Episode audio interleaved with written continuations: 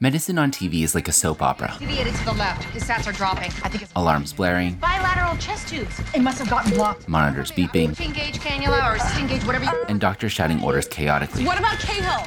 What, what, what if he dies? What if I brought him here and what if he dies? Here at Back of the Chart, we disagree. We think medicine is just as thrilling, but for a different reason the meaningful relationships you form as a healthcare provider. The funny moments, But I'm like, listen, it's an insult if you leave here without farting. You have to release what we gave you. I hope my boss is not listening to this. He'll think I'm not doing anything. the stirring moments, I'll, I will tell you that. Um. uh, it's such a lonely feeling, and I, I think every anybody who has cancer says that it's just it's so lonely. and the moments that illuminate the human condition. Try to think of them as who they were when they were at their best.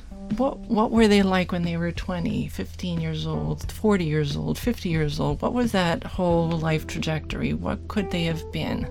And if you think of them as who they were, you, you can see them more as a person rather than the shell of a person that they are in front of you.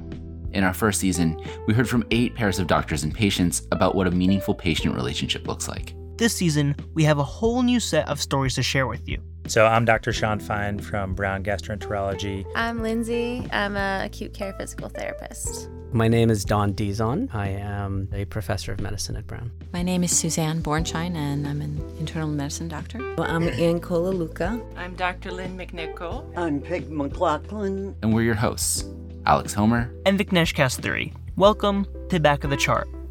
Season 2 of our show premieres on Friday, April 3rd, 2020. Subscribe wherever you get your podcasts.